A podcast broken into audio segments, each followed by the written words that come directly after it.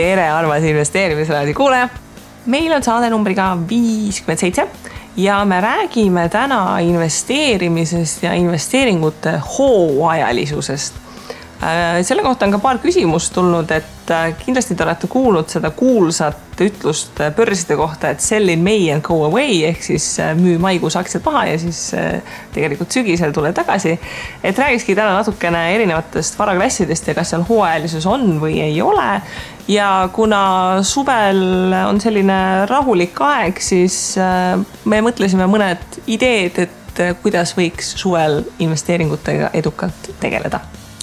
ja hakkakski algusest pihta. börsi kohta käib see kuulus lause sell in May and go away, oled sa seda ka kuulnud, Tauri? Ma olen seda kuulnud ja ma olen ka kuulnud, et tegelikult see selline and go away ei pea nagu väga hästi paika. aga kuna praegu on suvi käes, siis Kristi Juule, selline May go away, kuidas sinu Kaubamaja ja, ja Tallinna Vee ja mis sul veel kõik aktsiad on, kuidas on, müüdud? äh,? ei, ei ole, ma olen see osta ja hoia strateeg. aga see selles suhtes Balti aktsiate puhul seda sell in May and go away noh, ilmselgelt ei ole nagu väga tunda, sellepärast et kuna meil makstakse Äh,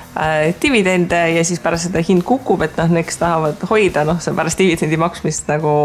neid müüma ei hakka. Tallinna Vesi maksab alles siin juuni lõpus, eks ju, et kui sa maikuus oled maha müünud, no ma ei tea, võib-olla müüdki nagu tipust maha. aga see hooajalisuse idee ja seda teooriat on nagu päris palju räägitud ja kui ma natukene uurisin selle kohta, siis äh, selline info jäi mulle silma, et äh, ta kogu turu kohta üldiselt ei kehti, aga et on mingid teatud valdkonnad, kus see kehtib. ja siis seal oli juures igal pool ka hoiatus, et kui sa oled pikaajaline investor, siis palun lihtsalt ignoreeri seda. väga õige, ma tahtsin tegelikult täpselt sama koha peale välja jõuda, et äh, kui sa lähtud äh, strateegiast müü mais ja mine ära, et siis septembris uuesti tagasi tulla siis äh, ilmselgelt sa ei tegele investeerimisega, vaid sa tegeled mingisuguse noh, esoteerikaga põhimõtteliselt, lihtsalt äh, sinu kivikeste asemel on aktsiad. et ikkagi mingisugune kindel konkreetne visioon, strateegia peaks paigas olema, et mida sa saavutada tahad aktsiatega ja vastavalt sellele tuleks ka käituda, ehk siis äh, pane plaan paika, vaata kord-kaks aastas üle see plaan ja tegutse vastavalt, mitte, mitte sellele, et keegi ütles, et kuule, et mais on äge maha müüa, sellepärast et siis lähevad kõik puhkama, et noh, loogika on seal taga see, et et äh, mais äh, kool lõpeb, mai lõpus äh, ja septembris minnakse uuesti kooli, et siis kõik fondijuhid ja muud ägedad vennad ka koos lastega lähevad puhkama, siis nendel pole aega nagu tegeleda. siis keegi ei osta nagu turgu ülesse. et see on selle nii-öelda sell in May and go away teooria nagu algidu või, või siis mõte, et kus see kunagi nagu alguse sai. et kunagi ta töötas, aga täna, tänapäeval noored on nii popid, et keegi enam lapsi väga ei tee, siis nad on kogu aeg tööl aga kui ma uurisin seda aktsiabörside hooajalisust, siis tegelikult ma leidsin sellise huvitava infotabeli, mis kajastas SB viiesaja tõuse ja langusi erinevatel kuudel. ja seal jooksis kusjuures päris huvitav trend välja, et kui vaadata kõiki aastas olevaid kuid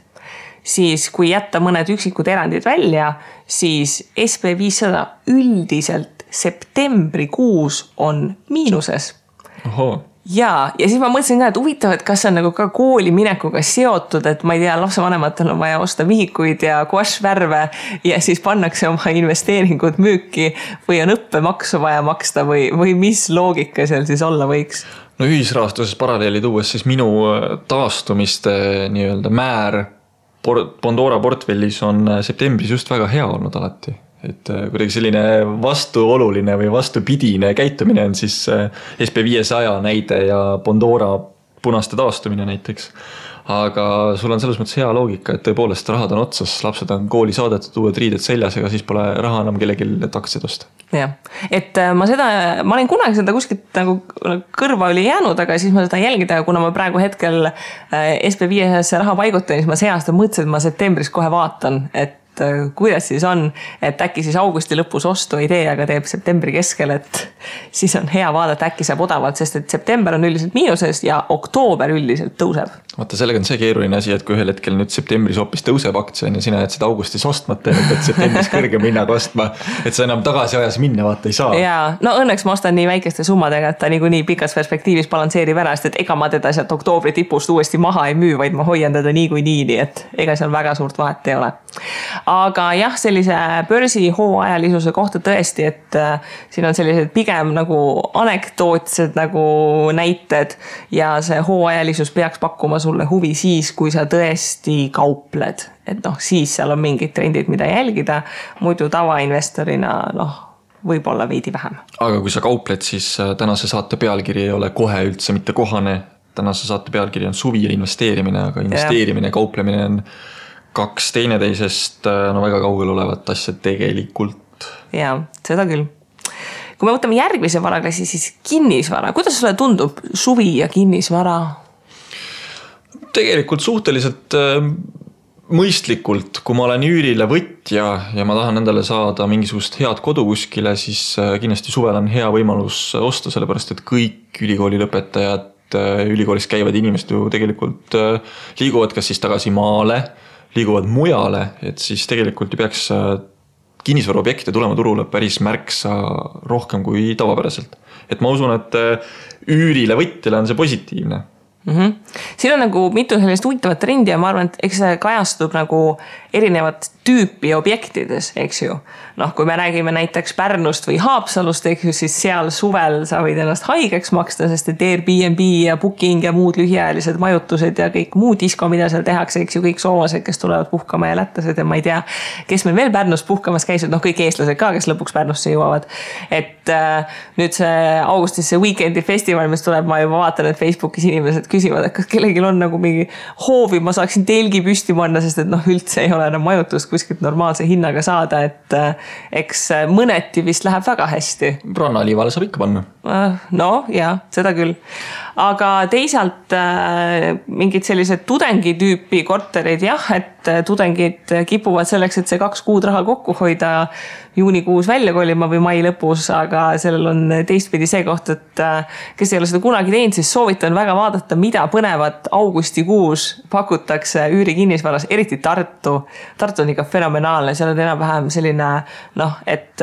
pole päris kuur, aga peaaegu on ka sooja vett, ei ole ahiküte ja nagu WC on hoovis teises majas ja siis nagu üür on nagu kakssada viiskümmend euri pluss kommunaalid, et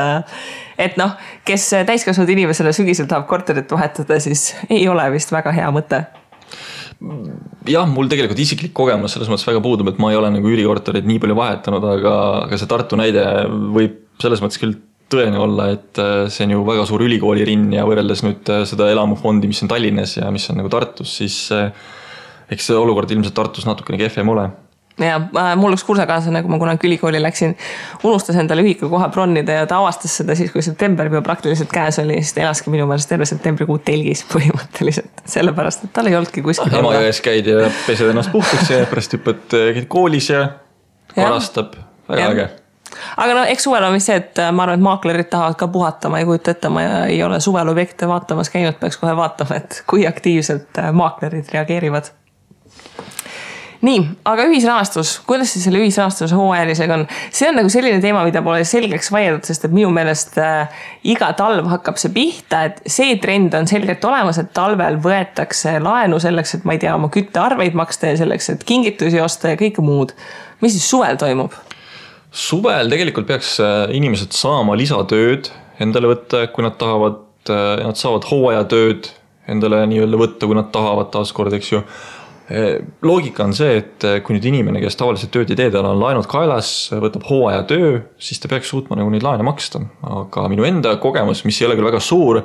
ütleb seda, et tegelikult suvekuudel taastumine on nõrgem kui näiteks eh, aasta alguses, jaanuar, veebruar, märts. ma ei kujuta ette, miks see nii on, et tavaliselt ju jõulupreemiad peaksid ka jõuluajal tulema, et okei okay,, saame aru, et miks siis võib-olla detsember on suurem laenamine ja miks siis jaanuar võib-olla makstakse natuke rohkem tagasi, et see on seotud kingituste perioodi ja siis preemiate saamisega, et ühte ja teist saadakse teha. aga mis toimub veebruaris, mis toimub märtsis ja miks siis äh, tegelikult suvi niimoodi ära vajub, et mina ei kujuta seda ette. samas suvel, noh nii vähe, kui meil seda Eesti suve on, siis kui meil on need kolm sooja ilma, siis tuleb grillida ja chill ida ja sinna läheb raha ja kuna ülejäänud suvi on nii depressiivne, siis tuleb ikka see seitse päeva Egiptuses ka oma pakettreisiga ära teha ja äkki kulub sinna kõik raha noh, Eestis äh, see grillimise teema on selles mõttes lihtne, et kolm ilusat suvepäeva, sa lähed, käid äh, Lätis, võtad digitreiler Haagise kaasa, tood sealt äh, Alko tuhat kauplustest kõikidele endale ja ja naabritele alkoholi ja see on küllaltki odavalt saadud, et see grillimine nüüd väga kallis siin Eesti tingimustes täna enam ei ole, kui me vaatame nagu alkoholi perspektiivi.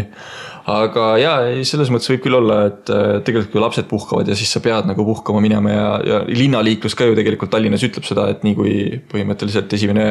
juuni on, siis on äh, märksa vaiksem kogu see liiklus, ehk siis inimesed on kuskile ära kadunud, nad teevad midagi, nad on rutiinist väljas ja kui sa oled rutiinist väljas, siis ostmine käib nagu kuidagi väga lihtsalt, et äh, no üks asi siin äh, ilmselt lapsevanematel on ka see koht, et kuna on suvepuhkused lasteaias ja koolis on ka vaheaeg, siis ega nendel lastel on ju mingit tegevust suvel vaja, eks ju, mis tähendab mingeid linnalaagreid või kuskil siia-sinna sõitmist või maale vanaema juurde kupatamist või igasuguseid muid asju, eks et äh, eks need kulud ilmselt ikkagist nagu kuhjuvad ja ma ei tea, võib-olla mõni maksab suvel oma talvist küttevõlga veel tagasi, et siis ei ole tarbimislaenude jaoks raha käepärast mul tuli üks äge mõte praegu siin seoses Nii. selle maale mingisuguse laagrisse minekuga, kus sa siin lapsi tahad ajada kangesti, et äh, teeme kolhoosi. võtame Kesk-Eestis äh, kuskile mingisuguse pinna, kaevame ülesse, laps-lapsed äh, õpivad kartulit maha panema, porgandit rohima, siis nad ei lähe laisaks, siis ei ole Facebooki vaja, elu on produktiivsem ja lapsevanemad ei pea maksma ka tegelikult laagritasusid, kui, kui väga tuhat üheksasada kaheksakümmend kolm sa oma mõtetes praegu oled? ma ei olnud sündinudki veel siis, ma ei tea, mis siis toimus. et äh, tegelikult ju malevad on olemas ja, ja et äh, lapsed saaksid tööl käia, aga ma arvan, et sa oled, et see oleks kasumlik sul seda lastearmeed üleval pidada ja süüa anda ja sa teeniksid oma kartulite kasvatamisega piisavalt palju raha no malevad on tegelikult väga populaarsed asjad ja, ja need täituvad ju väga kiiresti ja kahjuks nad on mingi kolm äh, nädalat vist kokku suve jooksul. et tegelikult võiks märksa rohkem olla, et äh, mina siin hakkasin tööd tegema juba siis, kui ma sihuke pampersites ringi liikusin. toona küll polnud muidugi pampersid veel, aga noh, piltlikult saate aru, mis ma mõtlesin. et äh, mulle väga meeldis tööl käia ja juba noorest peale harjutada, et kuidas on töö tegemine et äh, seda võiks lastele rohkem tutvustada kui kolm nädalat aastas, aga noh, muidugi see on sulle hea tähelepanek, et kui me tagasi tuleme ühisrahastusse, et äh, laagrid on tänapäeval ju suhteliselt kallid, et kui sa tahad last saata, siis noh, ikka tuleb arvestada kohati sadade eurodega. et äh, SMS raha noh, võib-olla tõepoolest äh, aitab võtta selleks, et äh, laagriarved ära maksta. Jah ja kui rääkida ka üldse investeerimise koha pealt, et kui ennast tahta suvel harida, siis tegelikult äh, koolituste koha pealt on ka selles suhtes päris must maa. et äh, suvepuhkusele on läinud nii Naisinvestorite klubi kui investeerimisklubi, et äh, miks sa arvad, miks see on, kui juulikuus keegi teeks mingi suurepärase investeerimiskoolituse, kas sa läheksid? võib-olla ikka see oleneb, mis ma teen ja kuidas ma olen, et äh, see on sama hea, kui tuleb näiteks sinu lemmikbänd tuleb äh, Tallinnasse, sa oled ise kuskil Kapa-Kohilas või no Rakveres või siis Saaremaal, eks ju. sa tuled sellepärast tegelikult küll selleks üheks või kaheks päevaks ära, kui see on tõesti asi, mis sind nagu väga huvitab, aga loomulikult see lisaväärtus peab olema väga kõrge, et äh, kui me vaatame nüüd investeerimisraadio koolitust, et ma ei tea, kas meil oleks lisaväärtus nii kõrge, et me saaksime selle toatäie inimesi kokku, et kes tuleksid ma arvan, et see oleks see probleem, et kus me leiaksime sellise koolitusruumi, mis juhtumisi, kui on üks nendest kolmest ilusast Eesti päevast, suudaks piisavalt maha jahutada selle Pole hullu, Tallinna ümber siin on maad küll ja Eestis need kolm suvepäeva on juba ära olnud, et äh, saame vihma käes seal vihmavarjude all istuda. aga sinu küsimus, et äh, miks on investeerimisklubi, miks on Naisinvestorite klubi puhkusel, on see, et äh, aga millal sa veel oled puhkusel. et tegelikult ju nagu me siin ennemalt rääkisime, siis septembrist maini, kui on kooliperiood, siis kõik on nagu fokusseeritud, teevad mingisugust konkreetset asja aga ühel hetkel sul on lihtsalt kummitühi, et sa pead võtma aja maha, sa ei suuda tegelikult edasi minna et mul endal näiteks blogiga on sihuke hea näide, kus ma siin vahepeal mõtlesin, et okei okay,, et nüüd ma olen ennast uuesti käima saanud, aga ma ikka veel tunnen, et natukene on vaja veel seda puhkamist, et uuesti naasta, sest sa ei suuda seda asja nagu lõputult teha. Ma arvan, et see on see põhjus, miks siis investeerimisklubi ja naisinvestorite klubi samamoodi pausi peavad ja noh, eks loomulikult äh, proovi sa süüa nagu kuu aega jutti kartulit on ju, sa ei suuda. sa pead vaheldust äh, saama, sa pead vahet pidama. eks äh, seal on ka see, et igal eestlasel on kuskil see mingi maalapp, mille juurde põgeneda, et ma olen siin mõndadel viimastel aastatel suvel Tallinnas olnud, mis on päris põnev. sest et isegi Tallinn läheb suvel rahvast tegelikult tühjaks, seda on kohe tunnetada, et kõik sõidavadki kuskile maale vanaema juurde või mere äärde või, või ma ei tea, kuhu minema, et noh, see kihk, et mitte mitte olla siin igapäevaselt tundub ikka nagu väga-väga suur olevat. muidugi, Eestimaa on kaunis ju. jah aga kui nüüd mõelda, et äh, suvi noh, puhkamine on väga tore, aga mingi hetk, kui sa piisavalt palju oled juba päikse käes olnud ja nagu esimene päiksepõletus käes on ja rohkem rannas ei saa käia, siis tuleb ka kuidagi aega sisustada, et äh, mida võiks siis äh, suvel teha, kui meil nüüd investeerimises justkui nagu must maa oleks, keegi millegagi väga ei tegele, kõik on kuskilt ära jooksnud, et on sul mingeid mõtteid, et mis sina suvel teed, et sügisel siis uue hooga turgudele naaseda? No ma arvan, et eh, no kuna minul suvel väga puhkust ei ole ette nähtud, siis mina ikkagi jätkuvalt eh, käin tööl edasi, aga kui ma nüüd kujutaksin ette seda ideaalset olukorda, kus eh, päike sajab lagi pähe need kolm ilusat päeva ja mul on tõesti need vabad päevad, siis ma arvan, et ma võtaksin aja maha ja näiteks paneksin klapid pähe ja kuulaksin mingisuguseid ägedaid podcast'e, et neid on mul kogunenud jube palju, mida kuulata ja, ja neid koguneb aina rohkem ja rohkem, ma mäletan, kui ma käisin näiteks aasta alguses äh, reisil Tais, siis mul olid ka kõrvaklapid kaasas ja ma lihtsalt kuulasin tundide viisi podcast'e, oli üli nagu chill, kus sa seal Tai liivarannas olid labakil maas ja sihuke nelikümmend kraadi oli õhus kuumust, no okei okay,, kui nelikümmend kraadi polnud, kolmkümmend neli oli kõigest, onju ja, ja siis sa olid seal nagu pikali varjus ja sul oli nii palav, et igalt poolt nagu vett jooksis ja sa nagu nautisid seda, kuidas Nathan Lätka rääkis äh, väga avalikult mingi teise ettevõtte numbritest, et kuidas nemad nagu hakkama saavad. siis ma arvan, et äh, sihuke aktiivne kuulamine oleks tegelikult väga hea mõte mm. -hmm. mina olen natukene rohkem äh, lugeja tüüpi, et äh, mul on tekkinud viimasel ajal selline väga kõrge raamatuvirv, mis varsti hakkab ümber minema, sest et ma ei jõua seda õigest otsast lugeda. ja siis, kui rannas on vaja lugeda, siis mul on kuskilt äh, kaugelt second hand ostetud Kindle, mida saab päikse käes ka väga mugavalt lugeda, et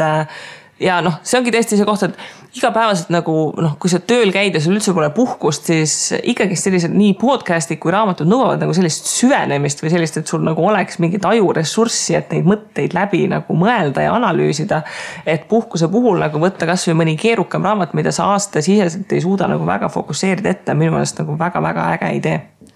mul on selline küsimus ka, et sa mulle mingi nädal aega tagasi, sa kirjutasid mulle Facebookis väga emotsionaalselt, et sa said aru, et sa oled terve elu raamatuid valesti lugenud. jaa. nii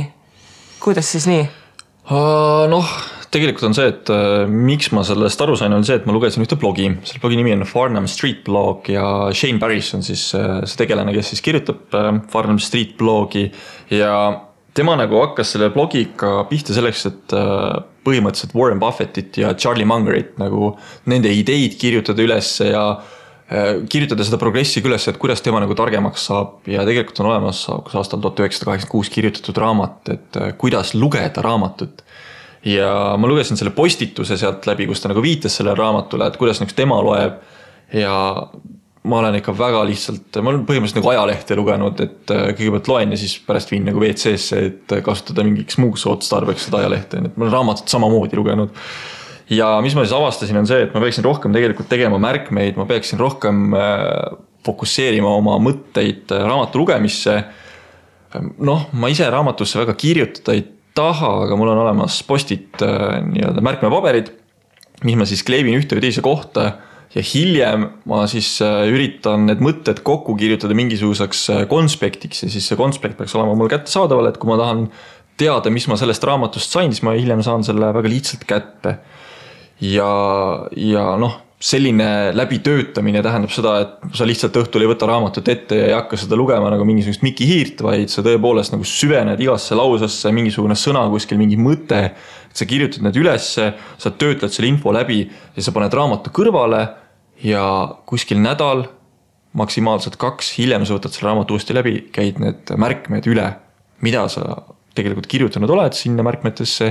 ja proovid aru saada, et mida see raamat sul tegelikult öelda tahab mm.. see on nagu väga-väga hea point selle koha pealt, et neid raamatuid, mille lugemiseks meil on aega, et me seda kaks korda loeme, on suhteliselt vähe, eks ju. enamasti sa loed raamatu läbi ja siis võib-olla kümne aasta pärast uuesti loed, eks, et kui sa oled ikkagi selle korralikult läbi töötanud ja sul on mingid märkmed, siis sul ongi nagu millelegi tagasi viidata põhimõtteliselt. Ma olen selles mõttes see kehva inimene, kes äh, suudab ühte lugu kuulata kakskümmend korda jutti, ma suudan ka ühte raamatut lugeda kümme korda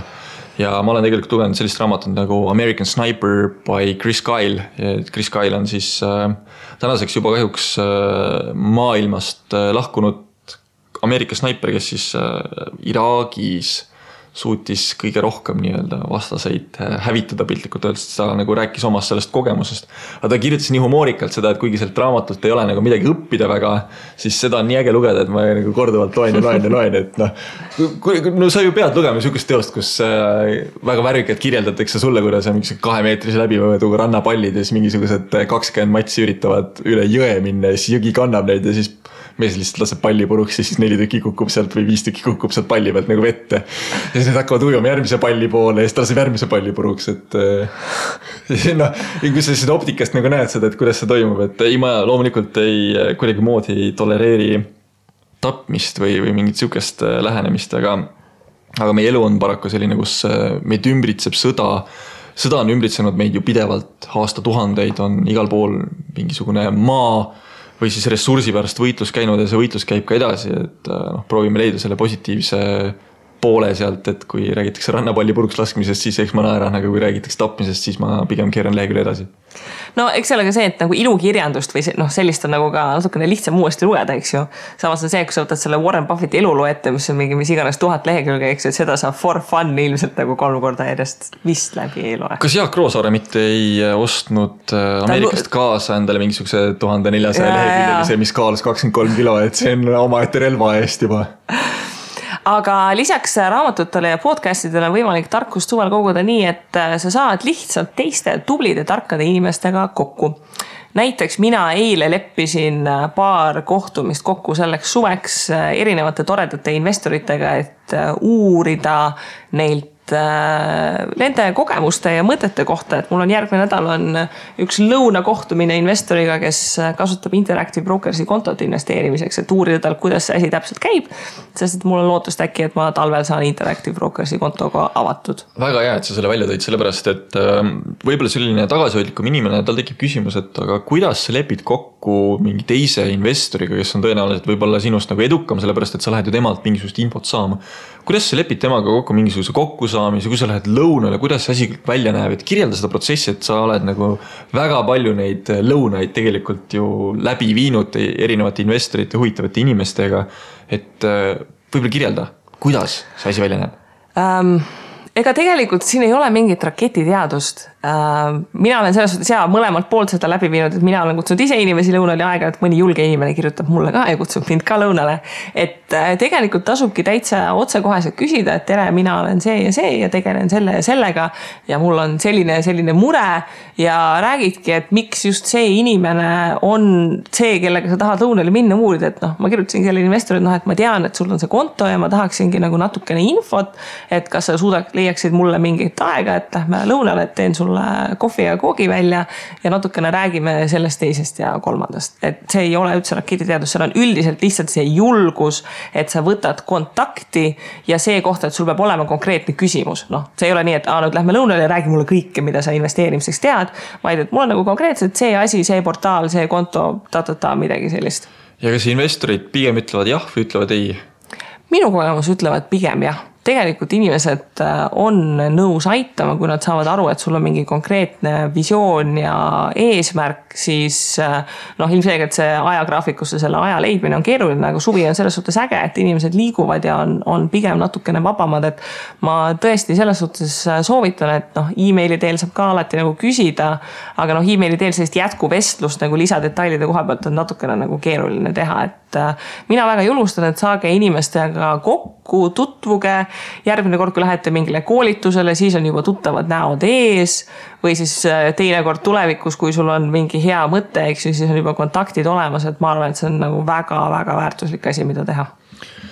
mida suvel teha, siis lähme edasi selle nii-öelda väikse loendiga ja üks, üks idee tegelikult, mida siis teha, millest me ka natuke ennem rääkisime, on see, et äh, leia mõni lisatöö. Lisatöö, mis annab sulle väikese sissetuleku kas mingisugune uuring on mitte tehtud ka, et äh, alla seitsekümmend protsenti eestlastest, äh, nendel on lisatöö olemas, mis, millega nad kuni kakssada eurot suudavad äh, kuus sisse tuua. ma protsente täpselt ei mäleta, mul kuskilt ajusopist on praegu meeles. aga väga paljud eestlased tegelikult tegelevad sellega, et nendel on mingisugune side gig või siis kõrvaltöö. ja see on ju tegelikult väga hea mõte, kogumaks raha, mida investeerida. jaa, on sul lisatöö olemas ehm,? no kuidas võtta, kui ma nüüd oma raha olen pannud eh, nagu ringlusesse, ehk siis ta investeerib ja sellest tekib mulle nagu passiivne sissetulek, siis eh, selles mõttes küll. aga mul igakuist eh, lisasissetulekut kindlasti ei ole, aga siin ja seal ikkagi jah, midagi on mm. -hmm. et ja siin ongi üldiselt see, et hoia silmad-kõrvad lahti, et minul on ka suvel, kuna on rohkem vaba aega, siis äh, mul on suvel erinevad koolituskliendid, kellega ma saan aeg-ajalt kokku ja räägime, uurime, puurime ja aeg-ajalt mul on mingi tõlketöö ja asi, et kui sa inimestele annad teada, et olen nõus selliseid, selliseid, selliseid asju tegema, sest suvel otsitakse ajutist tööjõudu kasvõi mingitele üritustele, kes tahab minna õlut müüma või piletit kontrollima või mis iganes, et äh, tegelikult on täitsa võimalik igasuguseid selliseid lisaotsi leida. sellised äh, lisaotsad on muidugi ka selles mõttes väga head, et äh, sa näed üritustel erinevaid inimesi, inimeste natuure, kui sa näiteks oled see piletikontrollija või sa oled õllemüüja või šašlõkimüüja siis äh, see tegelikult avardab ka silmapilti ja sa tead, äh, need on need inimesed, kellega sa potentsiaalselt võid ka investeeringutel vastu seista nagu, et kui keegi teeb Tallinna börsil tehingu, siis sa tead, et see inimene võib olla täpselt seal taga ja kui sa tead, et äh, ta tahab seda õlut saada väga kannatamatult kiiresti, siis ta võib ka selles hinnas väga kannatamatult ja kiiresti alla tulla et see on selles mõttes äge. ja sellised töökohad, kus hästi paljude inimestega kohtud, on tõesti väga-väga põnevad, sest et sa mingi hetk näed, et hakkavad mingid sellised inimtüübid välja kooruma mm. -hmm. nii, aga kui sa oled endale lisaraha leidnud, mida investeerida, siis tegelikult suvi on ka suurepärane aeg, et tegeleda oma investeerimisstrateegiaga ja ma tean, et äh, me oleme Tauriga sellest investeerimisstrateegiast päris palju rääkinud ja üks hetk me teeme lõpuks selle osa ära, kus me ka investeerimisstrateegia tegemises teeme räägime, uurime. võib-olla isegi võib tuleb olla. meile külaline sinna saatesse. ja äkki läheb isegi nii hästi. aga ma küsiks, et kas Tauri, sinul on investeerimisstrateegia kuskil failis, paberil, seinal ajajoonena või mingi, mingi muu imeasi on olemas?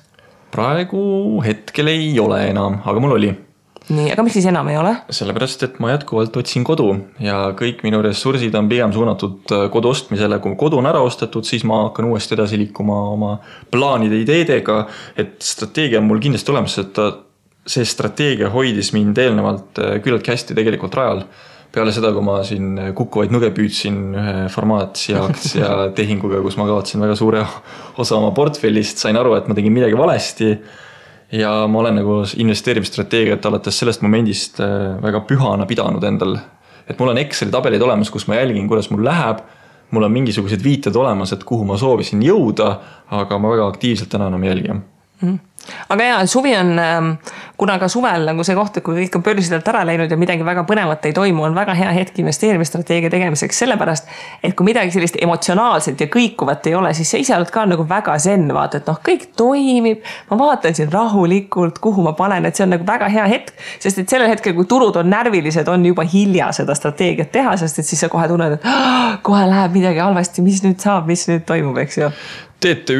doktorant äh, Kristjan Liivamägi käis meil tegelikult saates ja ütles ka väga hästi, et äh, kui sa valid endale välja mingisuguse aktsia börsilt ja sa tead, mis on see väärtus, millega sa teda ostaksid ja kui ta sinna kukub, siis ära jää ootama seda, et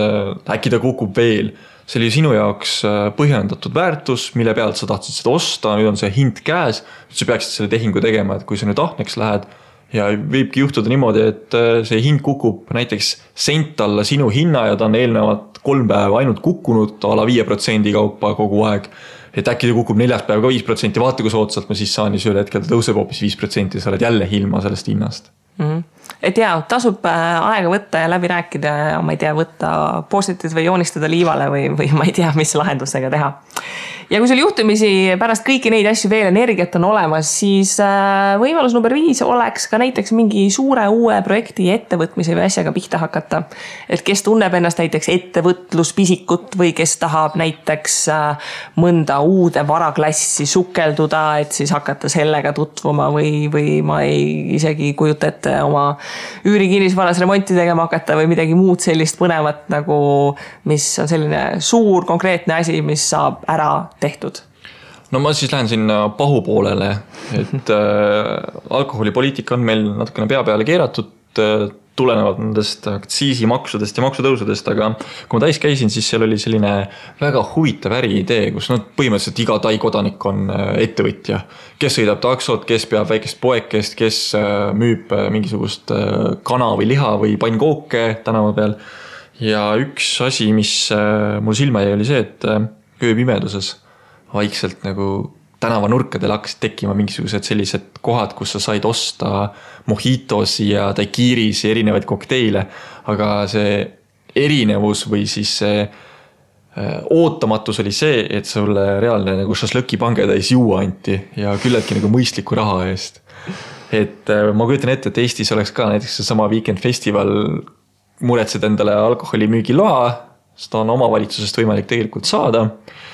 ja panedki oma butiigi püsti, et sa siis müüd näiteks karastusjooke ja siis ka alkoholi. ma ei taha küll tolereerida alkoholi levikut, sellepärast et meie riigisad väga näevad vaeva sellega, et seda tagasi hoida. aga ma arvan, et vint on natukene üle keeratud ja no samas, kui meil on see kolm ilusat suvepäeva, ma ei tea, kas sa suudaksid piisavalt palju mojitosid müüa või no kurbusest ülejäänud päevadel no, ostetakse ka. see mojito näide on just äh, päevakajane minu jaoks selles osas, et äh, kui ma seal Tais käisin, ma käisin puhkamas on ju, mida see turist tahab, ta tahab ju tegelikult alkoholi ja siis olidki nagu siuksed kohad, kus sa said seda osta, et äh, kui sa alkoholi ära peidad, siis see turist leiab ikka selle alkoholi üles, aga noh, vahe on selles, et nagu me Eestist praegu näeme neid Lätti sõitjaid, kes äh, muidu võib-olla poest ostaksid ühe kasti õlut, aga kui juba Lätti minnakse, sealt saab no ikka oma kakskümmend viis protsenti. kärutäie. siis tuuakse see kärutäis ära, ega siis sellepärast vähem ei jooda, et tegelikult on, äh, olukord on küllaltki raske, aga. kusjuures eestlased on hakanud vähem jooma, meil on see jooge poole vähem kampaania, mis tundub, et kannab edu, sest et viimase aja mingi statistika tuli, et eestlased juba joovad vähem. aga jaa, selline mingi väike äri, ettevõtmine või noh, midagi sellist, et äh, kui selliste projektidega on, siis äh, mulle meeldib väga see ütlus, et äh, fail quickly, eks ju, et noh, katseta ära ja vaata, kas toimib või ei toimi, eks ju, ja suvel, kui põhitöö kõrvalt on natukene aega või energiat, et kui sa ei ole nagu Tauri ja sulle antakse puhkust. et ma võin nüüd Tauri kadedaks teha öelda, et minul on ametlikku puhkust viiskümmend neli kalendripäeva. olles õpetaja, kes taastub raskest kooliaastast, et tõesti, et suvi on nagu hea võimalus ja inimesed on selles suhtes positiivsed ja reisivad ringi ja nagu miks mitte, et äh, ei tasu sellepärast, et nagu tundub, et selline suvi ja must maa on nagu kõike hüljata, et kasuta aega, et äh, saada targemaks, ilusamaks, osavamaks ja nutikamaks ja teenida raha. ja siis sügisel septembrikuus, kui nüüd vaatame, kas see SB viissada on siis odavam kui muidu, et äh, siis on võimalik äh, turgudele uuesti naaseda ja ma nii saate lõpetuseks siis ütlen, et see alkoholileti väljatoomine ei ole siis tegelikult see mõte, mida ma soovin nagu propageerida, et alkohol on hea, vaid. Äh, müüge jäätist. müüge jäätist, müüge pannkooke, et äh, mitte see konkreetne asi ei ole oluline, vaid need äh, ideed, need mõtted, mis nagu selle sõnastusega kaasas käivad, et lihtsalt see alkoholileti näide oli üks näide, et aga, aga võib-olla paneb see sinul mingi mõtte tööle, et jalgratta remondipunkt, Segway rent või mis iganes letikene kuskil avada et äh, oluline on alati see, et ära klammerduge sõnadesse, vaid klammerduge ideesse. jah, ja loodame, et te siis leiate endale suvel põnevat tegevust ja noh, äkki need kolm Eesti suvepäeva ei ole veel läbi, äkki tuleb kolm tükki veel. et äh, siis on võimalik äh, ka kellelegi jäätist müüa. juhu, juhu, aga kena suve ja kohtume juba järgmine nädal. tšau. tšau.